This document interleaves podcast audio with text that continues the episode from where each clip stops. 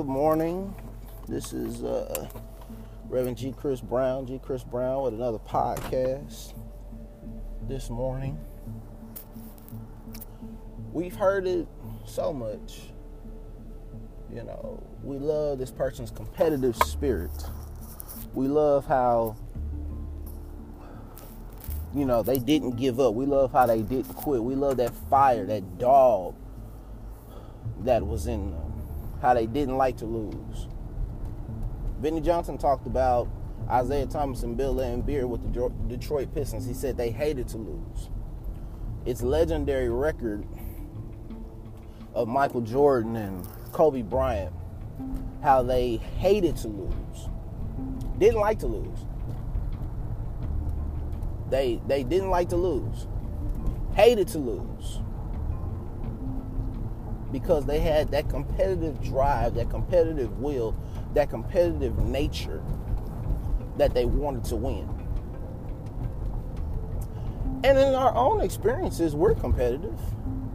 We don't like to lose. You know, we're competitive. I remember growing up as a kid, I was competitive in video games. I hated to lose. I remember when my dad first beat me. I was so mad. I didn't even talk to him. We were playing NBA courtside featuring Kobe Bryant. I never forget one game we played, and when he finally, see, at first when my dad would play, I would beat him, and then, you know, naturally when you play video games, you don't tell the other person how to play, so they can't beat you.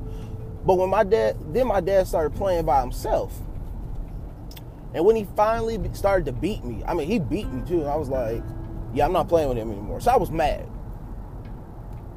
Why? Because of competitiveness. I didn't like to lose.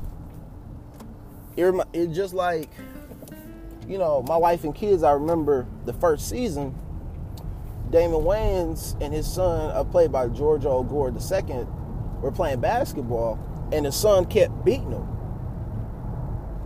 But then after a while, he got in shape, and he was determined to beat his son. Why? Because that competitive fire in him, he hated to lose. So we've all had some competitiveness. We've all been competitive, you know, in some form, in some way, in some capacity. We are a competitive people. But there's the other side of being competitive. You know, it's good to be competitive. It's good to be, you know, a go-getter. But sometimes there's that other side of being competitive. You know, sometimes, you know, when you're competitive, especially in this 21st century, in the culture which we live in, because we live in a results culture. You know, we live in a culture that is about, you know, it's like, you know, they call Missouri the show-me state. Our culture is a show-me culture. We live in a culture that's a show-me culture. And with social media sometimes being the main catalyst for things, the main thing that a lot of us look to, you know, every time you can get on social media, you'll see somebody has posted something new, whether it's something they've obtained, something that's going on, something. You know, and it can breed on somebody that competitive spirit. That, okay, if they did something, now I got to do something. If it works for them, then I'm going to try to make it work for me. But is it possible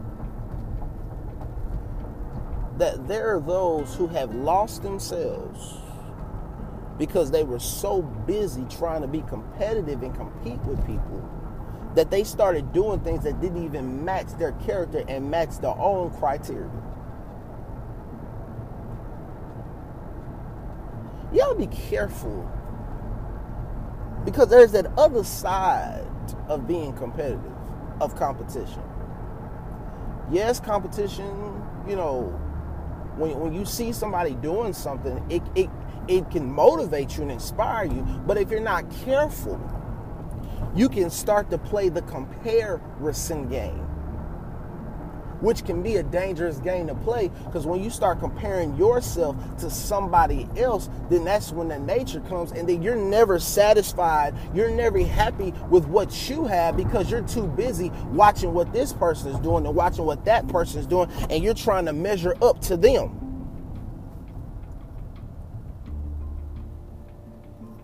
Instead of just staying in your own space, your own space, your own lane, your own spot.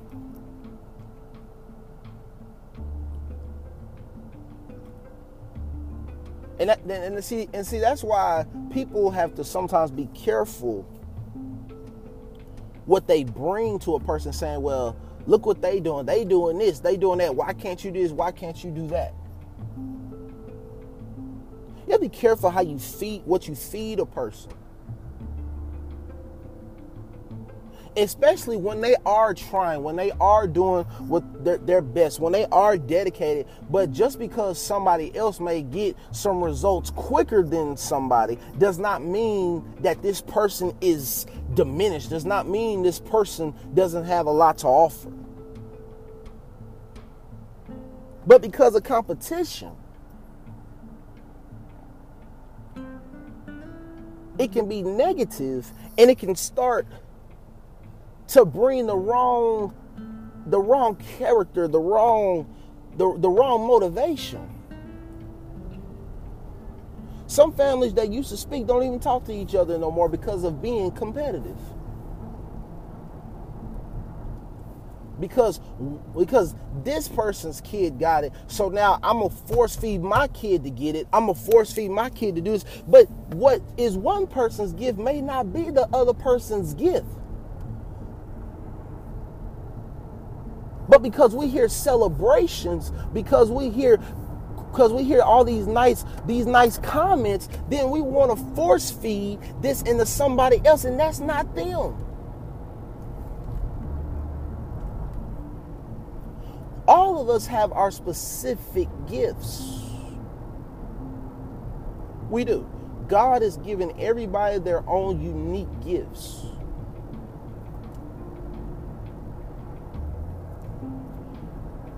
But the issue can become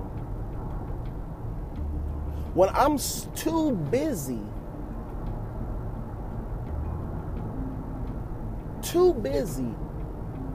In other words, when I'm too busy trying to use my gift to outdo you, then I'm never really complete or satisfied.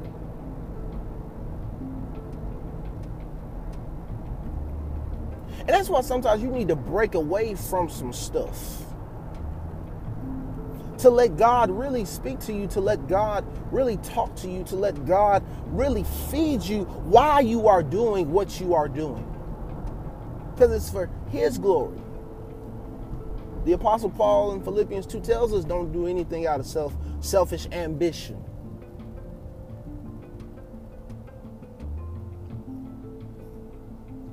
You know, it's great when you hear about somebody that's doing something awesome. But you know how sometimes we show that other side of competitiveness? When somebody tells us they're doing this, and then we have to immediately say, well, I've done that. Let them have a moment.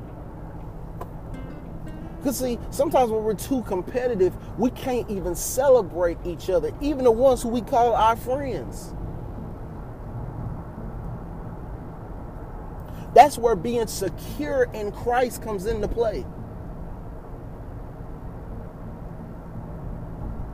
That's when being grateful for what you have comes into play. So, have you lost some of your drive, some of your joy, because there's a consumption of trying to be better than somebody else? That comparison game.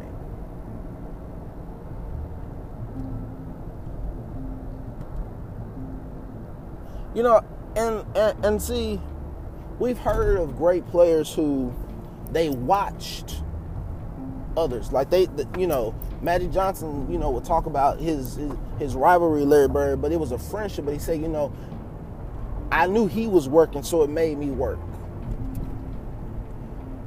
But that pushed them to be great players, but they still had the friendship. But also Magic Johnson also knew, even though it pushed him to be a great player, he knew there was some stuff that Larry Bird could do he couldn't do, and he also knew there was some stuff he could do Larry Bird couldn't do. Magic Johnson wasn't a great three-point shooter. Larry Bird was. Larry Bird couldn't pass the ball like Magic Johnson could, though.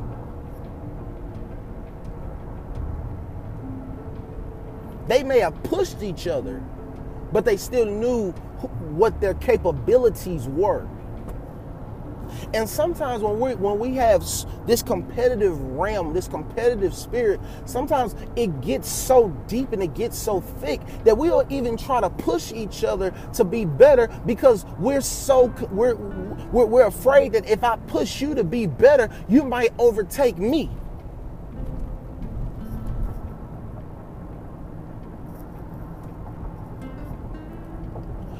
But when you know God is in control, nobody can overtake you when you're following God's plan for your life.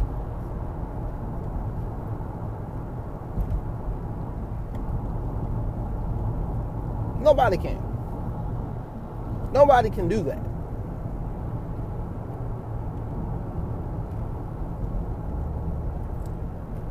When you're following God's plan that's specifically ordained and designed for you, nobody can overtake that. So instead of me focusing so much of my time, my energy on trying to outshine you, when I put my confidence, my trust in God and let God get the shine, let God do it, and let God tell me what to do, let God lead me, I'm cool. I'm cool. And I think we all sometimes get that, you know, whether it's, you know, like I said, whether it's that social media presence, whether you could be in a group and somebody talks higher than the other one. In any instance, you know, whether it's a sibling rivalry, because even siblings can sometimes become enemies. When 1992, when Whitney Houston starred in The Bodyguard, you remember that Whitney Houston was the singer, but she had her sister who could sing too. But because her sister didn't have all the press and the publicity like Whitney Houston, it was her sister who put out the hit on Whitney Houston. She put the hit out on her. She said, I never wanted to hurt her son, but she put the hit out on her own sister and mentioned how she hated her.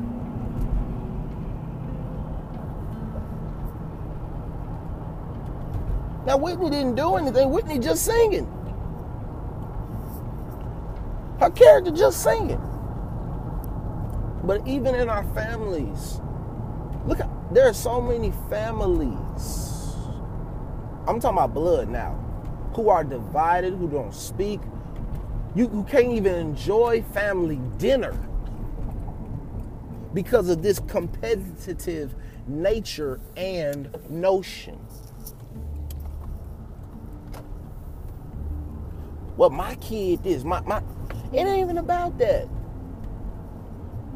If your child is doing great, wonderful, fantastic. But don't try to put kid against kid. Sibling against sibling. You know, church against church. Preacher against preacher. Pastor Timothy Fleming said,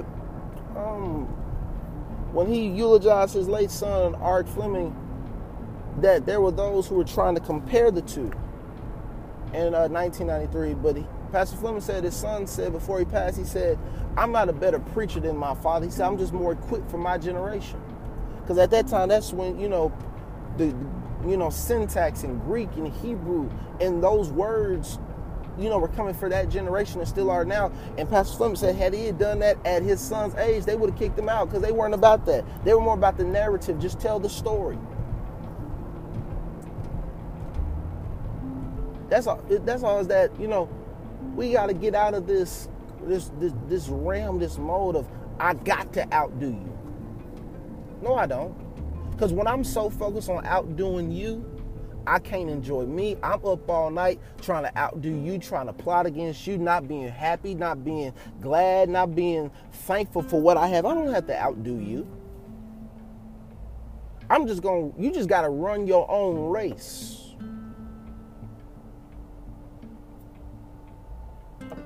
Say, God sees your work. God sees my work. He knows. So no, I don't have to outdo you. I don't have to compete with you. I'm too busy living my own life and living out my own dreams, that my own things that God has placed in me. That's what my focus is. That's what our focus has to be. I'm just so busy and so grateful for what God allows me to do that I'm not even concerned. I'm just walking in my own way. Walking in the way God has created for me.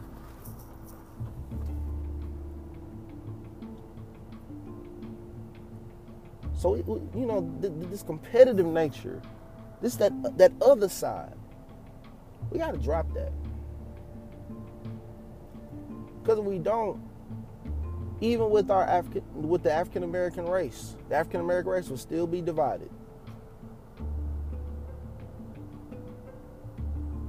They've had divides. They've had civil rights leaders divide.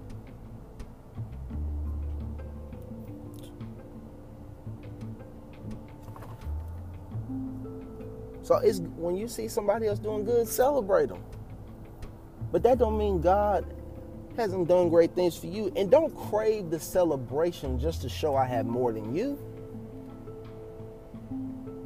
Just stay who you are. Stay in your own space, your own realm, and do what God has said. And God will take care of the rest. So let's drop this other side that really can be toxic, poisonous, and cause us not to have joy. Father, we thank you for this time. We thank you for this word. We thank you for sharing with us. Father, we ask now that we would not be so consumed with trying to outdo each other, that we not be so consumed with trying to be better, trying to be better off than somebody else. But Father, that we stay our own course. We stay in our own lane. We do our race. And Father, we pray that you would touch each of us, that we always remember that we can be great, we can be successful, that you would get all glory, that you would get all honor, Father. So Lord, just have your way, and we'll give your name the glory, the honor, and the praise, because it's all about you. It's all about your name being magnified, glorified, and lifted up. So Father, use us in that realm, in that capacity, and we'll be careful to give your name glory, honor, and praise, and be happy and content with what you made. And so we pray this prayer in the name of Jesus. We pray and ask it all. Amen. God bless you, and thank you for tuning in to this podcast.